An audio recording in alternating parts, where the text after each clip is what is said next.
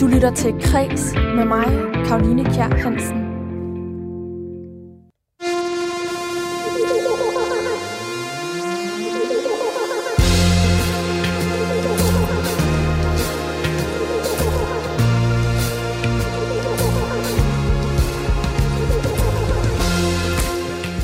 Gode kunstnere låner, men de rigtig gode, de stjæler.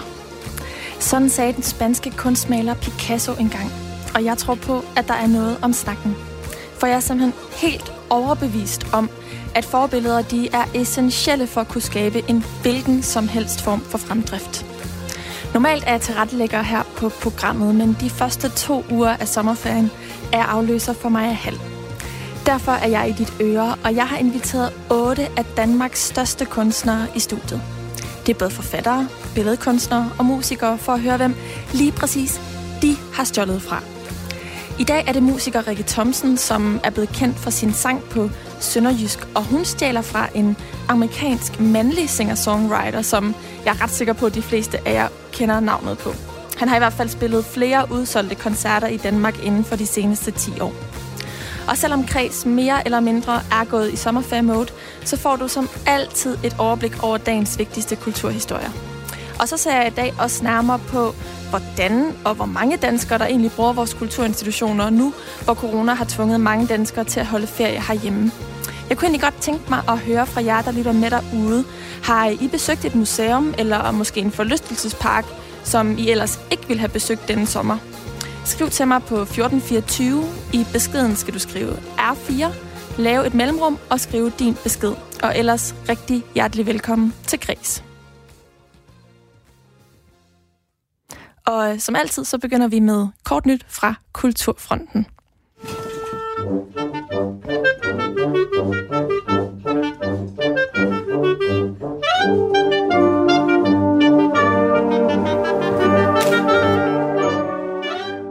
Mens 233 medarbejdere allerede er blevet afskedet i en massefyringsrunde, så får Tivolis spareplaner nu også konsekvenser for Parkens musikskole for børn. I et brev til forældrene til børnene på Tivolis Musikskole, der oplyser forlystelsesparken, at musikskolen lukker ved udgangen af sæsonen, og at medarbejderne tilknyttet skolen, de afskediges. Det skriver TV2 Lorry. Samtidig så nævnes det også i en bisætning, at kulturhusprojektet Tivolihuset, som var en stor planlagt udbygning omkring den eksisterende koncertsal og restauranten Wagamama, ikke kan gennemføres. Tivolis Musikskole har tilbudt forskellige musikalske uddannelser for børn i folkeskolealderen, og den lukker altså dermed kun efter blot et år.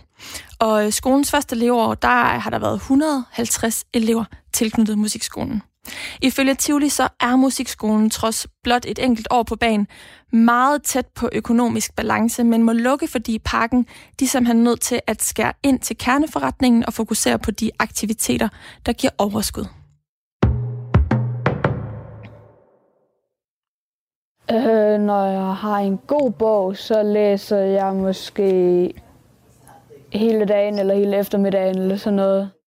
Jesper fra Flensborg er glad for at læse, og det er flere danskere også blevet her under coronanedlukningen.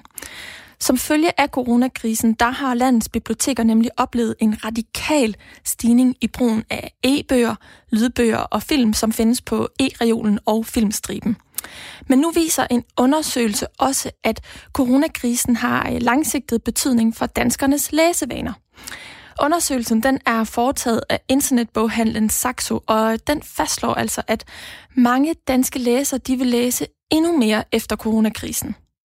Undersøgelsen her den omfatter 6.000 af Saxos brugere, hvor knap en tredjedel altså ikke helt så overraskende har svaret, at de her i foråret 2020, øh, hvor coronakrisen den var på sit allerhøjeste, der læste de mere, end de ellers plejer. Lidt mere overraskende er det dog, at øh, 20 procent af de her adspurgte, de angiver, at de kommer til at læse mere fremadrettet, end de har gjort før foråret 2020.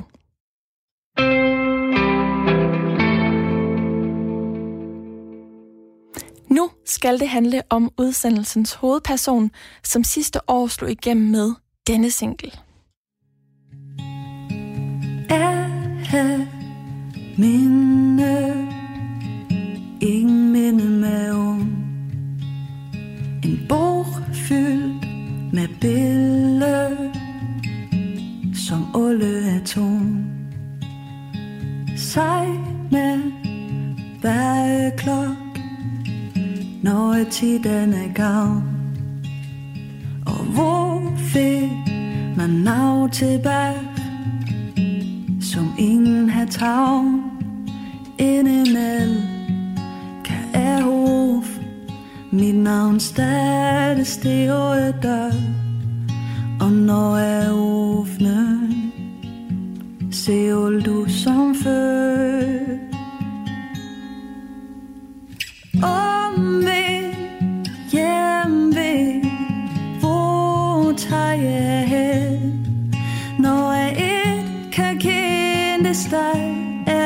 Er en vi hjem ved Det er værd For jeg mangler den du var. Den du var. Og i dag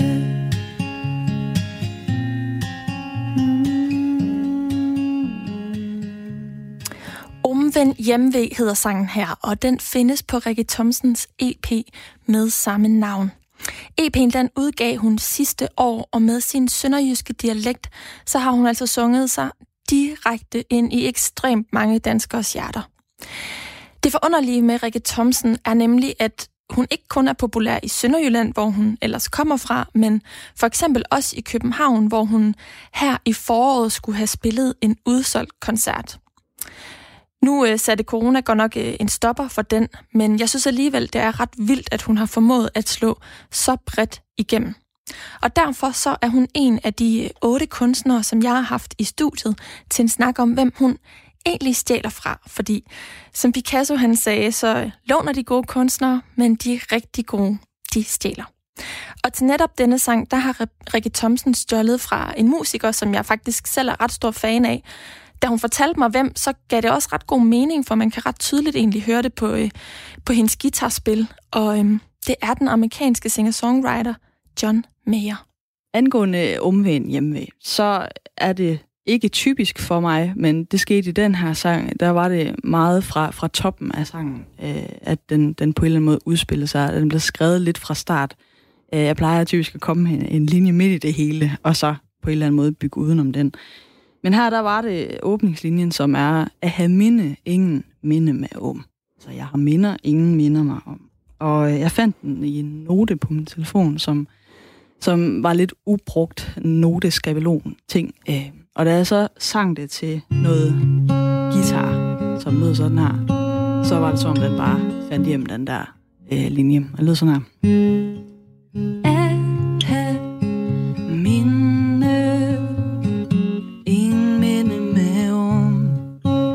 Så videre.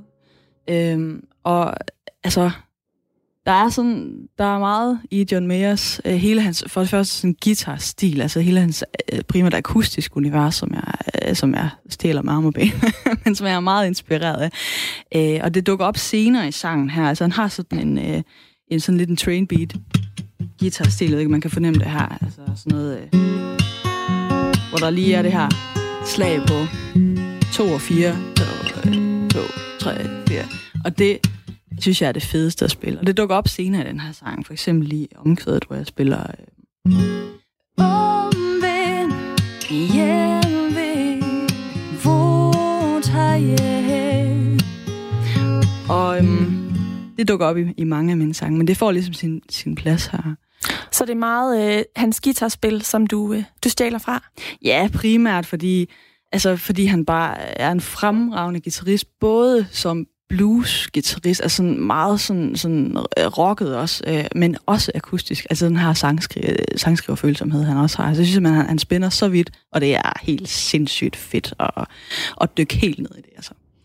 Altså i gitaren eller i Helt, sangskrivningen? helt 100. Men det, det hænger sammen, synes jeg, og det synes jeg også, han har været god til selv, ligesom at, at, at fortælle om gennem hele sin karriere, altså hvor meget gitaren er en drivkraft i hans sangskrivning, og det er den virkelig også i min. Altså det der med at lade, lade et instrument være så sådan, øh, retningsgivende for, for sangene, det, det er helt, øh, helt vildt inspirerende. Og, og jeg synes også, at, at han formår at binde guitar og lyrik sammen. Altså, at han tør også at, øh, at, at, at binde det. Altså for eksempel så har han en sang, der hedder øh, Half of My Heart, hvor Øh, gitaren er totalt jolly. Det er sådan noget... Øh, altså virkelig sådan noget, man tænker, det skulle da en sommersang. Og så handler den simpelthen om, øh, altså, at den ene halvdel af hans hjerte vil det gerne, og den anden halvdel af hans hjerte vil det ikke. Altså, det er faktisk en meget melankolsk, trist sang. Øh, og det var helt med vilje, at, at det skulle stride i hver sin retning. Og jeg synes bare, det er så fedt, altså den måde, han, han bruger det på, når han gør det. Det er meget bevidst. Ja. Men John Mayer, han, øh, han har jo også ændret en lille smule stil med, med årene, synes jeg. Altså, han øh, udgav sit første album allerede før øh, århundredeskiftet ja. øhm, i 1999, øh, Inside Once Out. Mm. Og jeg synes, øh, man godt kan sige, at han er gået fra at, at være sådan... Øh, poppet, og jeg har lidt lyst til at kalde det flødeagtigt, ja. uden at jeg synes, han er flødeagtig, fordi jeg synes egentlig i bund og grund, det er lidt mere romantisk, mm. øhm, til at blive sådan lidt mere western øh, ja. og sådan øh, country vibe. Øh, hvilken øh, John Mayer er det, du er øh, du stjæler fra? Altså med den inkarnerede John Mayer-fan, jeg er, så er det sådan set hele paletten. Og jeg synes nemlig, det er det, der er så fantastisk øh, ved ham, og det er det, jeg har lyst til at stjæle fra, for at være så direkte, det er, at han aldrig er færdig som kunstner. Altså han har aldrig, han har aldrig kørt så langt ud af en bane, at man tænker, hold da kæft, kan du ikke øh, komme noget nyt? Altså lige når man tror, at han har, har sådan peaked i en retning, og nok også har gjort det, så, så vælger han en ny vej. Og jeg synes, han er rigtig, rigtig dygtig, når han for eksempel øh, fra Battle Studies i 2009, har jeg lyst til at sige, øh, er totalt stadionrocket, øh, totalt delay og øh, nærmest YouTube-agtig vibe. Og så går der til 11 eller 12, og så har han udgivet øh, den, der hedder Born and Raised, som er mega country Joe-plade. Altså, ja, lige præcis. Og når han så gør det, så gør han det på bedste øh, Stills Nash-måden, øh, og jeg synes seriøst, det er gennemført, og jeg synes, at, at, at den måde at, at overraske på, og, og så overraske positivt, det er vildt inspirerende. Hans seneste plade, der er han lidt mere tilbage til til, til Battle Studies, uden at være det. Altså, øhm, ja, kom tilbage til rødderne. Ja, men, men stadig, altså, man kan stadig høre, for, altså den hedder The Search for Everything, hans nyeste blad, og der er øh, numre, som er meget Battle Studies, og så er der numre, som også er lidt Born Raised, og lidt Continuum, altså hele den der, det der bagkatalog. For eksempel In the Blood, som jeg synes er et seriøst flot nummer, ret country-agtigt, øh, og hvor man bare viser, at han han kan bruge hele den palet af farver, han har, både som sangskriver og guitarist, hvilket ja. jo bare er sindssygt fedt.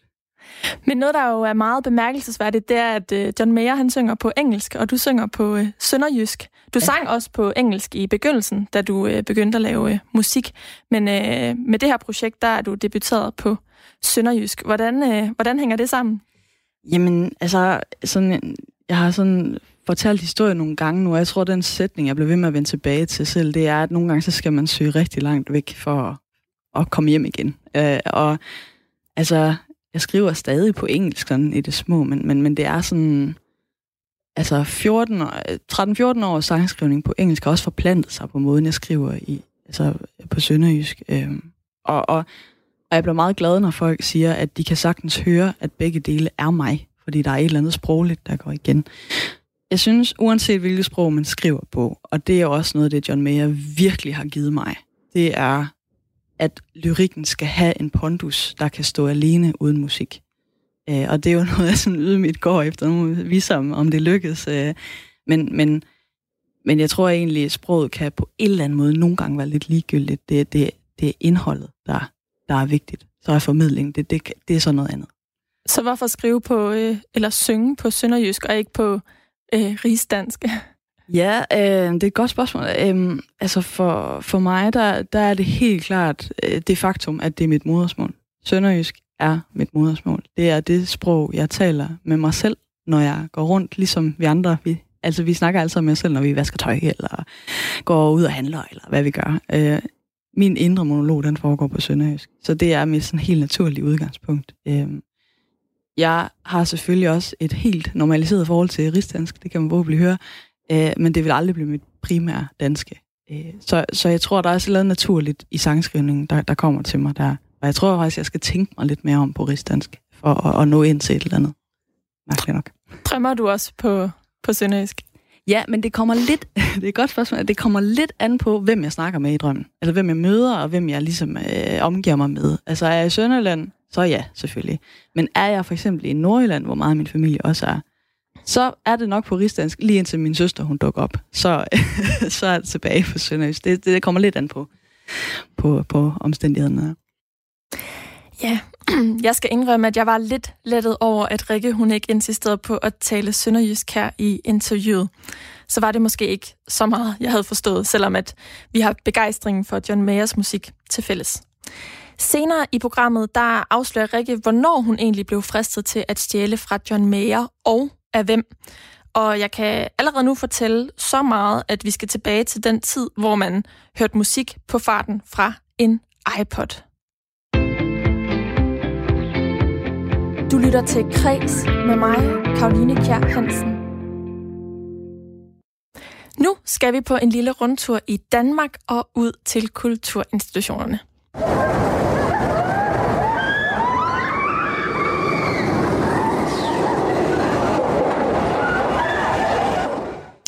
Nedlukningen af Danmark som følge af corona har for landets kulturinstitutioner betydet noget af en rutsjebanetur. De har holdt lukket, de har mistet indtægter og har været presset, men nu er de i stigende grad ved at åbne igen. Og for nogen har genåbningen dog indtil videre været lidt udfordrende. Det gælder blandt andet Kunstmuseet Luciana, der ellers øh, har oplevet en fremgang i besøgende de seneste par år. Øhm, men da de genåbnede den 22. maj, der øh, siden da, der har besøgstallet været langt under niveau. Det samme det er også tilfældet for Statens Museum for Kunst, som øh, umiddelbart efter genåbningen oplevede et fald på 40 procent i forhold til sidste år. Det skriver kultursejtet Kulturmonitor, og det skyldes i høj grad fraværet af udenlandske turister. Hos Visit Danmark, der kan man godt mærke, at turisterne i landet i år primært er danske. Det siger direktør Flemming Brun. Danskerne har vi i princippet kunnet følge hele året igennem, at de har søgt mere og mere på, på Danmark. Øhm, og de har også booket mere og mere i Danmark, øh, som øh, året er gået her. Hen over sommeren, så kan vi faktisk se, at øh, dobbelt så mange danskere fra nu af og resten af året har booket øh, ferie, feriehuse i Danmark. Så, øh, så danskerne holder meget mere ferie i Danmark. Dem, der har sommerhuse, der har et eget sommerhus, eller kan låne et sommerhus, øh, de, er, de holder der, og der er nogle specielle områder i Danmark, kan man sige, hvor der normalt er mange danskere, som selv har deres eget sommerhus og holder ferie. Men det, der er lidt nyt, det er selvfølgelig, at mange flere danskere tager ud i de traditionelle udlejningsområder, det vil sige langs vestkysten, i Sønderjylland, i Nordjylland, Djurs, Odsherred og nogle af de her steder. Bornholm øh, forlyder også rigtig godt med danskere. Øh, der er rigtig mange danskere, der har, har kigget mod Bornholm i år. Stadigvæk der, hvor det kniber og få danskerne til, det er også stadig storbyerne. Men, øh, men jeg tror, der, det lyder som om, at der kommer flere og flere danskere også til storbyerne, og der er jo mange ting at, at både se og opleve øh, og gode priser for øjeblikket. Danskerne de tager altså væk fra storbyen, hvilket kunne have en indflydelse på faldet af gæster hos kulturinstitutionerne der. Men danskerne de fylder altså stadig tiden ud med aktiviteter uden for storbyen. Når danskerne holder ferie i Danmark, så bruger de meget tiden på, øh, så er de meget værreafhængige faktisk øh, i, hvad de bruger deres tid på. Uh, typisk, når man er en, en familie afsted, så er det sommerlande øh, og forlystelsesparker. Øh, men afhængig af vejret, så kan man godt nogle gange se, at de faktisk flytter sig mere ud øh, mod nogle andre øh, ting. Hvis det er regnvejr, øh, hvis det er koldt og blæsende, jamen så kulturattraktioner osv. vi øh, har rigtig øh, gode kår. Og man kan sige, at i år, hvor der er 50 procent på mange af kulturattraktionerne, så, så tror jeg, der kommer rigtig mange danskere de steder sagde Flemming Brun, direktør i Visit Danmark. Jeg har bedt jer derude, som lytter med, skrive ind til mig, om I egentlig har oplevet, øh, har I øh, oplevet noget kultur, som I normalt ikke vil opleve her i sommerferien, fordi at I er i Danmark. Det kunne for eksempel være at tage på et museum eller en forlystelsespark. Jeg vil rigtig gerne høre fra jer derude. Skriv ind til mig på 1424. I beskeden skal du skrive R4, lave et mellemrum og skrive din besked. Og en af de kulturinstitutioner, der oplever fremgang i antal besøgende lige nu, og som ligger langt fra storbyen, det er Bornholms Kunstmuseum, der ligger i Gudhjem. Og med mig har jeg nu museumsdirektør for Bornholms Kunstmuseum, Lars Kjærulf Møller. Velkommen til Græs. Jo, tak. Hvordan ser det egentlig ud med besøgende hos jer lige for tiden? Jamen, øh, siden øh, 50%-ordningen blev indført, øh, der har vi haft en stigning på cirka 30% i forhold til samme tid sidste år. Men vi har jo også været begunstiget med et vidunderligt museumsvær, så hvis vi går tilbage i statistikkerne og ser, øh, så er den stigning altså ikke større, end den havde været, hvis vi havde haft tilsvarende vejr øh, sidste år. Okay, så måske håber du faktisk, at det her lidt dårlige sommervejr, det fortsætter? ah, det vil næsten være for ondskabsfuldt, synes jeg, men, men øh, jeg har da ikke noget imod, at det er lidt overskyet om formiddagen. Lars, oplever I egentlig nu, hvor de har åbnet igen, at gæsterne de har ændret adfærd på grund af corona og de har påbud om øh, afstand? Nej, det synes jeg egentlig ikke. Altså, vi kan jo godt se, at der er kommet nogle gæster, som vi ikke har set tidligere, og de skal måske lige sådan finde ud af, hvordan, hvordan er øh, øh, hvordan gør man normalt på et museum, men, men generelt så er museumsgæster jo folk, der tænker fornuftigt øh, og øh, også passer på sig selv. Så, så jeg synes egentlig, at, at øh, altså, vores publikum er meget, meget opmærksom på at følge de retningslinjer, vi har, og, og sørge for at spritte hænder, på, både når de går ind og når de går ud. Så, så øh, jeg synes, at øh, jeg oplever ikke en, en ændret adfærd som sådan. Øh, også fordi man jo, når man går på museum, jo ikke står på nakken af hinanden som normalt. Men nu siger du, at I har oplevet at få besøg af nogle gæster, som I ikke har haft på besøg tidligere. Hvem er det for eksempel? Jamen det er jo typisk de danske børnefamilier. Altså vi kan jo øh, virkelig øh, se også på vores besøg, at vi mangler øh, for eksempel de svenske og de tyske gæster, som jo er traditionelt flittigere museumsgæster, end, end danskerne er. Men, men øh, vi har mange flere øh, danske børnefamilier på besøg, og det er jo selvfølgelig også dejligt. Ja, det er da rigtig dejligt. I går der øh, lavede vi et indslag om, at øh, ja. der ikke er særlig mange øh, under 50 år, som bruger øh, museet, eller det er i hvert fald primært dem over 50, og det er kvinder, og det er højtuddannede, der bruger museet.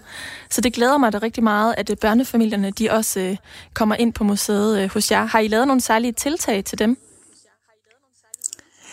Ja, selvfølgelig har vi øh, nu, altså fordi vi kunne se, at det mønstret ville blive sådan, så har vi jo lavet en, en hel del børneaktiviteter, sådan at der stort set hver eneste dag er særlige aktiviteter for børn. Vi har også fast øh, nogle børneaktiviteter, som, som øh, man kan, kan, kan beskæftige børnene med i huset. Så, men, men vi prøver på at gøre det til en god oplevelse, også for børnene, så de måske siger til forældrene, det vil vi gerne prøve igen. Hvilke tiltag har I egentlig overvejet for at holde på alle de her nye gæster fremover?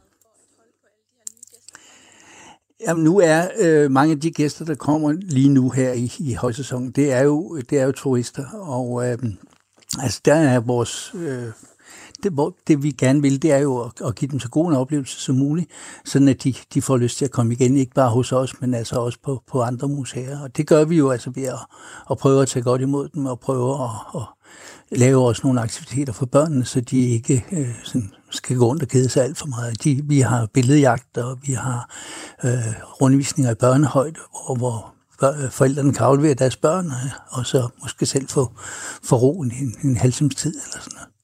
Det lyder da som nogle gode tiltag, Lars Kjærulf Møller. Jeg øh, håber måske lidt, at øh, hvad, det ikke bliver alt for godt, så du stadig har øh, en masse gæster hos dig. Lars Kjærulf Møller, museumsdirektør. Det håber jeg sandelig også, fordi vi jo på Bornholm. Tak fordi du var med. Ja, vi er jo, vi er jo stadigvæk øh, langt bagud. ja, tak skal du have, Lars.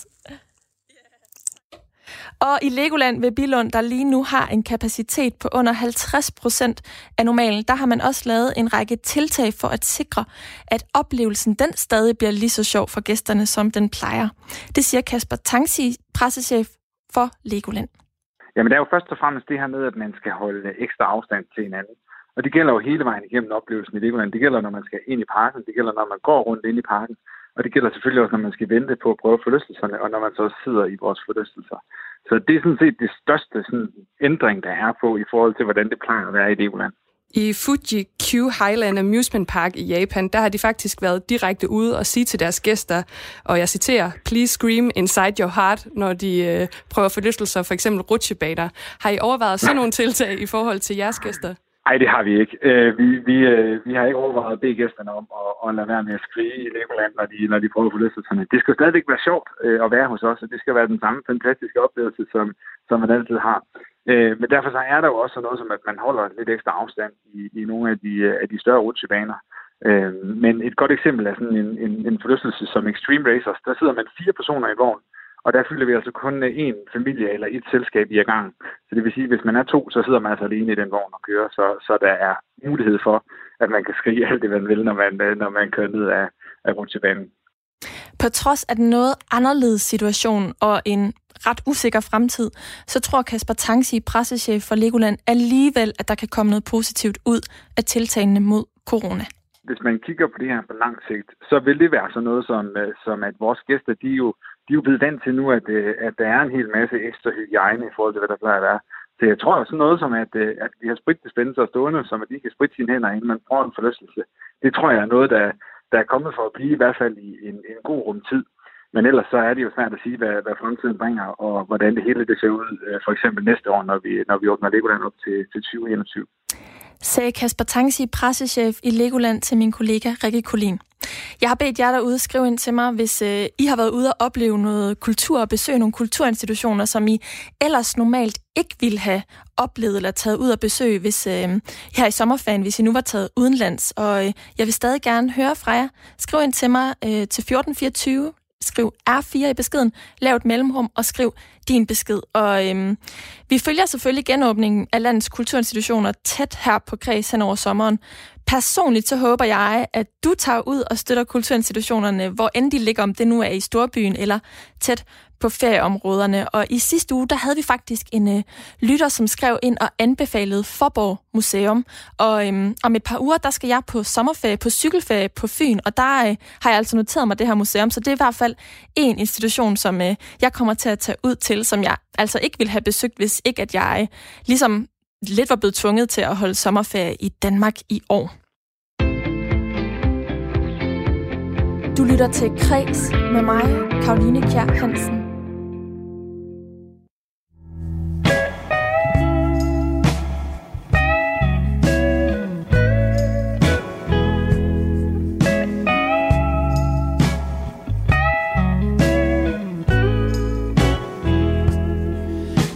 A silly little moment. It's not the storm before the calm. This is the deep and dying breath of this love that we've been working on. Can't seem to hold you like I want to. So I can feel you in my arms. Nobody's gonna come and save you. We pulled too many false alarms. We're going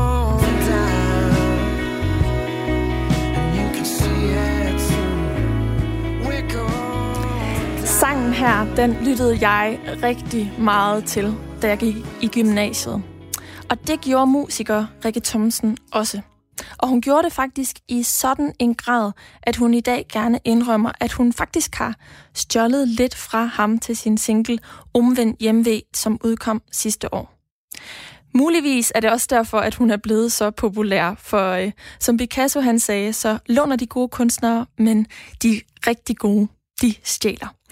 Og det var faktisk lidt tilfældigt, at Rikke Thomsen blev præsenteret for John Mayer der tilbage i gymnasiet. Øhm, altså, sådan lidt lang historie kort, så havde jeg hørt nogle af hans akustiske ting, øh, men som med så meget andet, så, så tror jeg først noget, det rammer en, hvis tid og sted er rigtigt. Øh, så, så lige der, der, jeg var et lidt andet sted, øh, rent musikalsk, øh, men så øh, på et tidspunkt, i, det har været i 2G, der spillede jeg sådan det rigtig gymband, sådan en funk pop jazzband der. Og øh, jeg var på vej hjem fra en øver, og på det tidspunkt, der havde jeg lige brugt min første SU på, øh, på en iPod. og så øh, det, vi gjorde dengang, det var jo at, at lægge musik ind på hinandens iPod, så ja, ah, du skal høre det her. Og så var der en øh, veninde fra gymnasiet, hun, øh, hun havde lige lavet sådan en John Mayer-mappe. Og den første sang, der var, den hed øh, Slow Dancing in a Burning Room. Og da jeg trykkede play, og 30 sekunder inden, der blev jeg simpelthen nødt til at pause det, for det var og I kid you not, det bedste, jeg nogensinde havde hørt i mit liv. Og jeg hørte den sang fra Sæby til Østerbrønderslev, og hvis nogen er i tvivl om, hvor, hvilken distance der er, synes jeg lige, man skal kigge på, øh, på Krak eller Danmarks Kort eller et eller andet. Det er øh, pænt mange omgange af en sang på 3,5 minutter. øhm, men der var et eller andet hele den her stemning. Altså, han har, jeg kan overhovedet ikke yde det retfærdighed, øh, for han spiller det på en øh, fed Fender Stratocaster, helt glasklar klar af lyd. Øh, men introen, det er sådan noget her.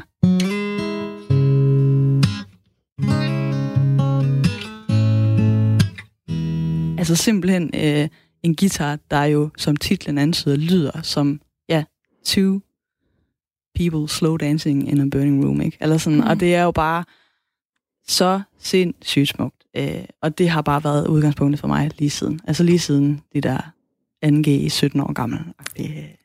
Og som man kan høre nu, så spiller du det jo øh, totalt øh, udenad. Oh, så, men, ja. øh, men hvordan... Øh, altså, du smuttede du så hjem og, og satte dig ved gitaren og prøvede at øve dig på det, eller hvordan øh, var vejen derfra?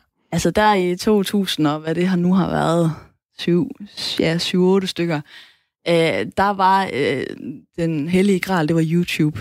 Øh, det var sådan lidt lige der, hvor Facebook dukkede op for real herhjemme, og Øh, og sådan, altså vi havde jo ikke Spotify og sådan noget endnu, der er det sådan lidt syret at tænke på. Øh, så som det var YouTube, indtil man lige kunne komme ind i studio og købe CD'erne. Øh, så jeg YouTubede den for sygt. Altså alt, hvad der hed John Mayer, det, det havde sådan en rød streg i bunden for mig. Og ja, så prøvede jeg virkelig at imitere det. Altså jeg havde sådan en øh, tons og tung Gibson Les Paul på det tidspunkt, som er sådan en rigtig rock og roll guitar. Øh, og John Mayer han spiller på en øh, glasklar Fender Stratocaster, sådan en helt tynd lyd øh, på den fede måde. Øhm, så jeg købte en kompressor til min, til min øh, Gibson der, og så simpelthen prøvede at tweak den til at lyde som sådan en øh, John Mayer strat, og, og det, det, det skal man jo ikke vel. Så på et tidspunkt, så, øh, så fik jeg sparet sammen til en, øh, en rigtig fed Fender Stratocaster, og ligesom, ja, altså, som man jo gør, altså man, vil gerne, man vil jo gerne lyde som sin helte, og, og det er jo der, det der stjæleri, der kommer ind i billedet. Øh, og, og, og det fede ved at stjæle, det er jo, når det på et eller andet tidspunkt forhåbentlig bliver til ens eget i den proces. Men man skal altså lige have stjålet med arme og ben inden da, tror jeg på i hvert fald selv. Mm. Og du begyndte jo allerede at spille øh, på guitar, da du var 11 år. Ja. Det var din øh, musiklærer, Bettina, som, øh, som gav dig gitaren i, øh, i favnen, fordi hun så et, øh, et talent. Ja, altså, ja, det var, det var Bettina på, på friskolen der i Sønderjylland, og og om jeg lige havde talent i starten, det, det tror jeg faktisk ikke, men, men hun, så, hun så i hvert fald mig, og hun så mig på et tidspunkt, hvor, hvor jeg virkelig havde, havde brug for det. Øhm, mine forældre, dengang min mor og stedfar, de, øh, de blev skilt lige året efter, jeg begyndte at spille guitar. Og det var der, det at spille guitar blev, blev vigtigt for mig. Og jeg tror, Bettina, hun så det meget hurtigt, at det kunne blive sådan en, en retning i mit liv. Øh, og så begyndte jeg også for alvor at øve mig der. Det gjorde jeg nok ikke helt det første år. Så det er noget, der ligesom jeg tog seriøs, seriøsiteten til mig øh, i kraft af, af Bettina, fordi hun bare selv spillede på alle instrumenter og var tons og fed i et musiklokal. Ja, altså du er jo også endt med at, at læse på det jyske musikkonservatorium i dag. Du blev uddannet i 2016. Øh, der blev jeg bachelor, så jeg blev kandidat sidste år i 19. Ja, og øh, man kan jo godt sige, at du havde sådan nogle lidt tumulte år, der, øh, da du var yngre, øh, fordi du boet og opvokset i Sønderjylland, øhm, men så blev dine forældre skilt, og du har også øh, boet noget tid ved dine øh, bedsteforældre. Ja. Og din far han flyttede så til Nordjylland, hvor du flyttede op som 16-årig og gik i gymnasiet. Lige præcis. Hvilken øh, rolle spillede øh, gitaren og musik generelt for dig egentlig i de teenageår der? Altså, det blev jo alt afgørende for, hvor jeg ligesom følte, jeg, jeg skulle hen. Øhm, og, og som jeg lige kort fik sagt, så, så altså, jeg tror, uden et pejlemærke i, i for eksempel sådan noget som musikken, så, så bliver det svært at finde retning. Men jeg tror, at Bettina var altafgørende øh, for det faktum, at, at, at musikken betød noget. Men at jeg, så, at jeg så tog det med videre, det var jo også, fordi jeg kunne se et lys i at spille. Øh, at det at spille guitar, det blev hurtigt en del af, hvem, hvem jeg var og er. Og øh, på den måde så besluttede jeg mig for at komme på musik efter skole på Sydfyn, Aalrup, øh, musik efter skole og tog det ligesom med videre. Og derfra, så er det som om, så tejlte jo fart, ikke? Så vælger man studieretning på gymnasiet, og det blev jo så musik engelsk, og blev ved med at holde kontakt med, med Bettina. Hun var så begyndt på musikkonservatoriet, mens jeg gik på gymnasiet. Ja, hun havde en læreruddannelse inden, altså, så det var sådan noget, noget, noget bagvej, saløj der. Hun spurgte mig, om jeg ikke lige ville med at kigge på, på kunst. Der, det var så i Aarhus. Øh, og det ville jeg jo rigtig gerne. Øh, og så lidt sådan en, en dag, hvordan sådan noget det foregik på konservatoriet, og begyndte at drømme om det, mens jeg gik på gymnasiet. Så hun har også været en del af det hele vejen, men på en måde, hvor, hvor det mest af alt er blevet mit, men jeg har altid haft en at kunne spejle mig, jeg har altid haft en at kunne ringe til og sige, hvad, hvad synes du om den her sang, og nu har jeg lige skrevet sådan og sådan. Altså, det gør jeg stadig den dag i dag. Okay, så hun ja. har haft en kæmpe betydning for, for din karriere og det sted, du er i, i livet i dag? Fuldstændig. Altså, hun var den første, jeg ringede til, da jeg blev optaget på konservatoriet i, i 2013, og hun var til min debutkoncert på Sønderjysk, og har været til mange af dem, dem på engelsk også. Så altså hun har bare fulgt med, og nu er det jo, altså vi har kendt hinanden i over 20 år, hun mødte mig, da jeg var 10 år gammel, og jeg bliver 30 til jul. Så, så det er jo hele mit liv nærmest. Eller. Hvordan var det, da du øh, fortalte din familie, at du gerne ville gå den her øh, musikalske vej? Fordi det, det, jeg kunne forestille mig, at det er noget, man hører sådan, øh, det er ikke lige den sikre vej, og det er ikke øh, nødvendigvis garanteret, at man kan bryde igennem. Hvordan, har, hvordan er du blevet støttet hjemmefra? Øhm, altså, jeg, jeg, jeg synes, de skal have ros hele vejen over linjen for, for aldrig at have sagt til mig, at det var, det var sgu da en mærkelig idé. Altså, øhm, jeg tror måske, den, der har tænkt mest seriøst omkring det, har selvfølgelig været mig selv, men jeg har også haft fra meget tidligt af sådan en idé om, hvad der skulle til, og så knoklede mig vejen igennem, og det sagt som i, at jeg, jeg er altså ikke noget naturtalent, det var altså godt lige øh, virkelig slå en tyk streg under. Øh, det, det var altså ikke skrevet i, i sten, at det var det her, jeg skulle. Jeg har virkelig med al ydmyghed øvet mig, og jeg tror også, det var det, øh, mine forældre og bedsteforældre, de kunne se. Altså, jeg har brugt enormt meget tid på at øve mig, og er også øh, nogle gange de valg, jeg har taget, gået klip af nogle ting, som meget, altså mange af mine jævnaldrende, de så har, og det er ikke sagt med, med sådan, øh, åh, det fortryder, eller det var træls. Jeg synes, det var fair nok, jeg synes, det er fint, og jeg er glad for det, fordi i dag, der kan jeg jo så gøre det, jeg gør. Øh. Så derhjemme, der har jeg mødt kæmpe øh, opbakning. Øh, forstået på den måde, at de har da også lige stillet de rigtige spørgsmål, og de har da også på et tidspunkt, hvor jeg gik og øvede op til konservatorieprøven, der tror jeg, at jeg var lidt nervøs for, hvad fanden ville der ske, hvis jeg ikke kom ind, ikke? Øh, og ja, sådan nogle ting, som forældre, de skal gøre. Men jeg synes virkelig, de har støttet. Altså min, min mor og morfar i Sønderland, de købte øh, min første rigtig fede elgitar til mig, som også var den, jeg øvede på til konservatorieprøven. Og, altså, min, for, min nordjyske forældre, altså min fars stedmor, de øh, lod mig flytte hjem op til konservatorieprøven, så jeg boede der i et år op til at bare kunne øve los, ikke? Så, så jeg har virkelig også øh, mødt meget sådan velvilje øh, rundt omkring. Men du siger, at du også har truffet nogle... Øh, der er også noget, du har valgt fra i, øh, i det her tilvalg af gitaren og musikken. Ja. Hvordan var det at være ung menneske og vælge ting fra? Altså, hvad var det, du helt konkret valgte fra? Mm, altså, jeg tror heldigvis ikke sådan, altså at jeg, jeg har nok ikke, så tit egentlig ikke tænkt over det i processen, men det er sådan i tilbageblikket, jeg godt kan se, at jeg da virkelig sådan, jeg var absolut ikke halvdelen af det i byen, som mine rigtig gode venner og jævnaldrende, de var. Og det er fint nok, ikke? Men, men de kunne da godt sidde sådan mandag, tirsdag og snakke om de der helt tossede byaftener i gaden inde i Aalborg, ikke? Øh, og så kunne jeg godt i sådan et kort øjeblik tænke, åh, oh, det lyder egentlig sjovt. Og jeg ved godt, hvad jeg lavede. Altså, jeg har skulle sidde til fredag og lørdag aften og simpelthen øh, spillet øh, ja, John Mayer og Jimi Hendrix ting, ikke? Øh, og, og, og det er helt, øh, helt fair. Men det er jo sådan nogle, altså, det er jo sådan nogle valg, man tager. Og så senere hen, altså nogle år senere, så var der for eksempel sådan noget som, som 10 års jubilæet på min efterskole.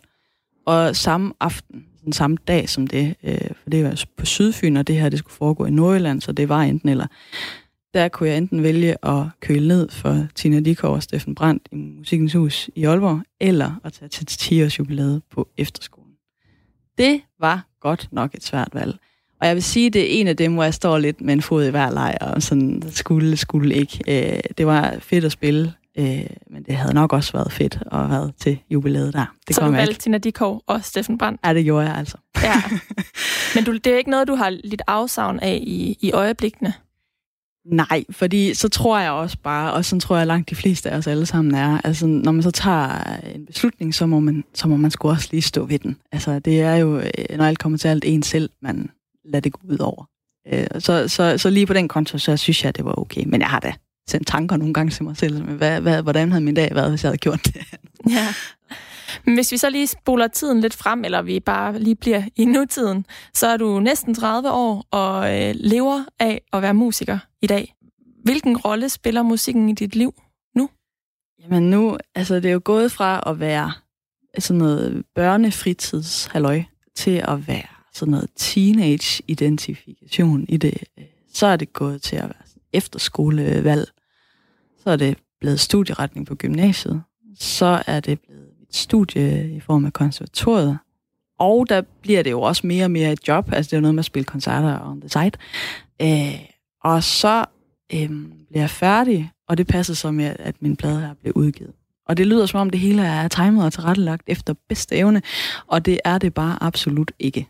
Øh, det hele det er foregået på en måde, hvor jamen, jeg har øh, også slået mig mange, mange gange, som man skal i det her. Altså, det er lidt, det er lidt ligesom sådan med, med isbjerget, ikke? Altså, man ser kun toppen, men jeg kan jo så fortælle om alt det, der ligger under vandet. Øh, simpelthen 10-12 års øh, kamp på landevejene for, for at slå hul igennem, og jeg har også skrevet alle de dårlige sange, der skal skrives, og skriver dem også stadigvæk. Det skal, det skal til. Øh, og så er det simpelthen... Altså, jeg har aldrig set det komme. Jeg har drømt om det hele mit liv, men at kunne leve af musikken i dag, det er den største bedrift, jeg har opnået. Og jeg er simpelthen så glad for de folk, der lytter med. Jeg kan kun sige det igen og igen. Altså, det er en kæmpe gave, jeg har fået der. Mange de vil nok mene, at Rikke Thomsen med sin musik er gaven i sig selv. Men til de af jer, så kan jeg afsløre, at hun faktisk lige nu arbejder på nyt. Og hertil har hun stjålet fra endnu en ældre amerikansk kære, men faktisk også en kvindelig musiker. Jamen lige nu, der sidder jeg og skriver sange, som forhåbentlig skal på en eller anden plade, eller også skal det deles lidt op i nogle singler, ingen ved det. Øhm, og i den proces, så har jeg lyttet til lidt, lidt gammelt, men for mig nyt, og også noget nyt nyt. Øhm, og en af de helt nye for mig øh, er en, der hedder Brandy Carlisle fra øh, USA. Sådan det der Nashville sangskrivermiljø. nu nu hun i Seattle, skal jeg lige huske at sige. Simpelthen frem fremragende sangskriver og øh, sindssyg guitarist også. Jeg tror, det er sådan noget, der, der drager mig lidt. Øhm, og øh, hende, den åbningsnummeret på hendes seneste plade hedder Every Time I Hear That Song. Og hvis man savner et eller andet nyt i sit liv, synes jeg, man skal høre den. Og så den, øh, den gamle skuffe, men som for mig er, er nyt øh, og sindssygt inspirerende lige nu, øh, det er Bruce Springsteen. Og øh, det er sagt af en, som elsker 80'erne. Jeg har simpelthen dyrket 80'erne så meget, så det nærmest er blevet ulideligt for mine venner. Øh, men af de der fem store i 80'erne, som vi lige hurtigt kan liste, det Michael Jackson, Whitney Houston, Prince, Madonna og Bruce Springsteen, så har Bruce altid været den, jeg ikke kunne, altså, kunne gengive lige så meget som de andre, som var så helt øh, overvældende for meget. Øh, men nu øh, synes jeg, at jeg lige så stille er fuldt trop, og det er, jeg tror godt, man kan høre inspirationen af ham, og, og hvad jeg sådan lige har tilladt mig at stille øh, i de nye ting. Hvad gør ligesom, at du har fået øjnene op for Bruce Springsteen nu så? Jamen, altså, jeg tror, det faktisk er sådan lidt af, af den der vej, som omvendt hjemme, altså min EP på seks sange der, hvad den ligesom handler om for mig. Det er noget hjemstavn, og det er noget øh, længsel, altså både udlængsel, men også hjemlængsel i en mærkelig miskmask. Og øhm, så har jeg for at et par år siden alligevel købt øh, Bruce Springsteens selvbiografi, og aldrig rigtig fået den læst. Øhm, men så hører jeg, og der har vi John Mayer igen, hans fortolkning af Bruce Springsteens Arm on Fire, og så er det jo det, man skal tillade sig selv at gøre, når man elsker en kunstner, det er at finde ud af, hvad den kunstner er inspireret af. Og når han så vælger at fortolke Bruce Springsteen, øh, så skal jeg jo selvfølgelig lige høre det her. Øh, så der har vi kæden? Der har vi nemlig kæden, og det er jo det der, jeg kan godt lide at kalde det sådan en stamtræ af mm. øh, artister. Ikke? Hvorfor lyder den person, som jeg elsker, eller den musiker, jeg elsker, hvorfor lyder han eller hun, som de gør? Øhm, så jeg hører Armand Fire med Bruce Springsteen, og så er jeg bare totalt solgt. Altså, og så er det også der, jeg læser hans selvbiografi og finder ud af, at manden der, han har altså slået sig lige så meget på sin barndomsgade, som jeg nogle gange føler, jeg selv har. Og på den måde, så får man en lidt mere en tilknytning end kun musikken, og det, det tror jeg så også er virkelig vigtigt, at man, man kan se, altså musikken er en ting, men hvis man ikke føler et bånd til, til mennesket, så tror jeg, der er lidt lang vej igen. Mm. Nu nævner du også en kvindelig kunstner, og jeg kan ikke lade være med at tænke på, øh, hvilken øh, rolle køn ligesom spiller. Altså, øh, Bruce Springsteen og John Mayer er begge to mænd. Hvad for en betydning har det for dig, at øh, du også har en kvinde og, øh, at kunne stjæle fra og se op til? Altså det, det synes jeg jo er vildt vigtigt, og sådan, hvis vi lige skal tage den helt op i tiden, det er jo også en stor debat i musikbranchen, altså kvinder i musikbranchen. Og jeg synes måske, det er meget sigende, at dem jeg først nævner, altså jeg er også kæmpe Elvis Presley-fan, jeg har, han, øh, har hans portræt tatoveret på min, øh, på min arm, øh, at, at, at det er ligesom det, jeg tyr til først, og det er jo, det er jo ikke med vilje, vel, eller sådan, men, men det er jo vigtigt at i talsæt, at altså for sådan en som mig, en guitarist som mig, som jeg først og fremmest er, så har det i mange år været sådan, om man vil det eller ej, at guitar er blevet sådan påduttet drengeinstrument, ligesom trommer. Altså det er jo sagt i gåsøjne, for det er jo slet ikke sandheden. Øh, men det er jo ligesom de inspirationskilder, der har været. Og når der så er sådan en som Brandy Carlile lige nu, som er en blændende guitarist og sangskriver, så er det sindssygt vigtigt at sige. Og en, en anden, som jeg også holder meget af, det er Tracy Chapman, som var kæmpestor i 80'erne og starten af 90'erne. Ikke en stor guitarist, men en sindssygt stor sangskriver, der tog de simpleste virkemidler. Og så har vi sådan en herhjemme som Tina Dickow, som bare er number one. Altså sindssygt dygtig guitarist, rigtig dygtig sangskriver, men som også bare repræsenterer noget herhjemme, som er sjældent. Og jeg ser virkelig også op til hende som, altså som sangskriver, men virkelig også som sådan en kvinde i branchen. Hun er benhård. Bruce Springsteen, han er jo noget mere rocket end John Mayer. Mm. Betyder det, at øh, det, som du sidder og skriver på lige nu, det får et mere øh, rocket udtryk, eller hårdt udtryk, øh, når det udkommer? Det er et rigtig godt spørgsmål. Ja, altså, men forstået på den måde, at den stadig har... Altså, jeg tror, at sådan følgeord til mig og min musik, det er også noget melankoli. Øhm, og det tror jeg, det skinner meget igennem, også selvom det måske, ja, bliver mere rocket øh, og mere guitar borget. Det er min EP selvfølgelig også i kraft, at den kun er indspillet på en guitar, men øh, nu hvor jeg er guitarist, så har jeg også lyst til at spille lidt elgitar på min kommende udgivelser, og det gør jeg også. Øh, så ja, man, jeg tror godt, man kan høre den der, altså Bruce han spiller sådan øh, Heartland rock, ikke? Eller sådan, jeg har valgt at kalde det meget sønderligt sådan Uplands rock, det der kommer ud af mig. Øh, så må vi se, hvordan, øh, hvordan det ender, ikke? Men, men det er da målet, helt klart. Bruce Springsteen, han kredser jo også meget om øh, hjemstavns temaet. Vi kan jo bare tage Born in the USA som et eksempel. Ja. Øhm, er det et tema, som du kommer til at kredse om øh, i din næste udgivelse?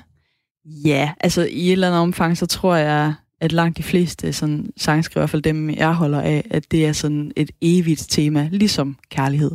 Øh, hvor, hvor, hvor, altså jo ældre man bliver, jo hvordan, hvordan man flytter sig med sin alder. Altså der er jo alle årtier i ens liv, har jo lidt sit eget ståsted i en. Lige så meget nyt er der at skrive om i det. Så, så hjemlængsel eller sådan på den måde hjemstavns sange, de, de ændrer sig også alt efter, hvilket menneske i hvilken alder, der skriver det. Så jeg tror, det bliver sådan et evigt tema. Øh, ja, helt sikkert. Må vi her til slut høre lidt af det, som du, øh, du skriver på lige for tiden? Ja, det, det må I, og I faktisk de aller, aller første, der er ikke rigtig nogen, der har hørt det her. Så det, det bliver lidt... Øh, Spændende. øh, det kan være, at I bare lige vil have et vers og et omkvæd. Ja, det mm. lyder godt. Den har den... Øh, den kommer til at hedde Kun øh, minde med hjem. Og den er øh, sådan delvist øh, stjålet lidt af, som jeg snakkede om før, Armor on Fire med Bruce Springsteen. Øh, og så også noget John Mayer i kraft af jamen, guitarstilen og og måske lidt den der In the Blood fra The Search for Everything. Kom.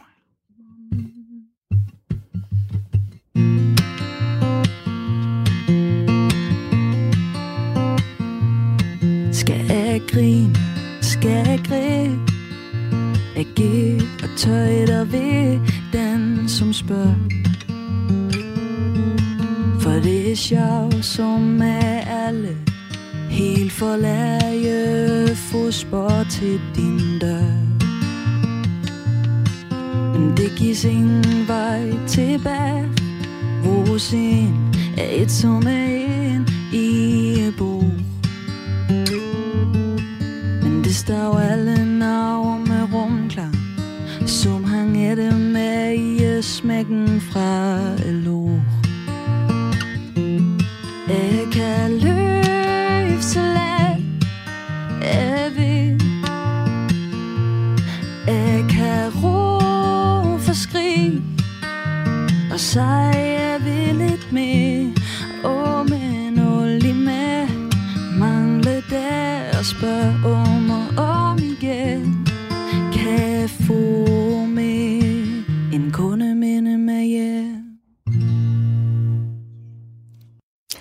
Det bliver spændende at se, hvornår vi får lov til at høre mere fra den her sang. Rikke Thomsen, hun var den sidste af de otte største kunstnere i Danmark lige nu, som jeg havde inviteret i studiet. Mit navn det er Karoline Kjær Hansen, og fra næste uge, der giver jeg rådet videre til Rikke Kolin, som kommer til at være fast vært her på Kreds indtil maj. Maja Hall, hun er tilbage fra Basel. Husk, at du kan finde dette program og alle de andre stjæl som en kunstnerudgaver af Kreds som podcast på vores hjemmeside, eller i vores app, eller i din foretrukne podcast-app. Jeg slutter udsendelsen af med en sprit ny sang af bandet Barcelona, som netop er udkommet i dag. Min eneste ros hedder den, og jeg må indrømme, at jeg er ikke lige så hugt på den, som jeg var på øh, den øh, single, de udgav sidste måned. Men jeg tror, at den kommer til at øh, vokse på mig. Og så øh, synes jeg, at øh, teksten i andet vers er ret fin. Her synger de, vi venter på weekenden, henter den og lever, som om den sidste dag var i går. Det korte sus kan aldrig slå den lange lykke på den lange bane. Tak for nu, og øh, rigtig god weekend.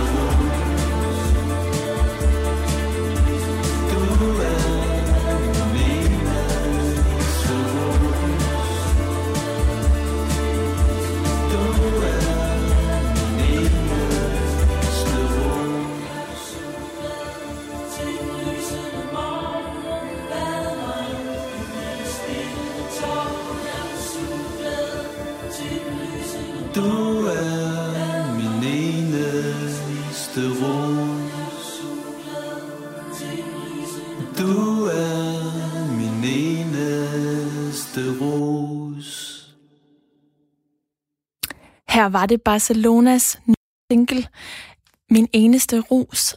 som sagt, så kan du finde alle programmerne af Kreds på øh, vores hjemmeside, altså som podcast på vores hjemmeside, eller i vores app, eller i iTunes, hvor du også meget gerne må give os en øh, lille anmeldelse. Lige om lidt, så er der timenyheder, og på den anden side af det, der er der studiestred. Der er meget mere musik med Christoffer Lind. Nu er det tid til nyhederne.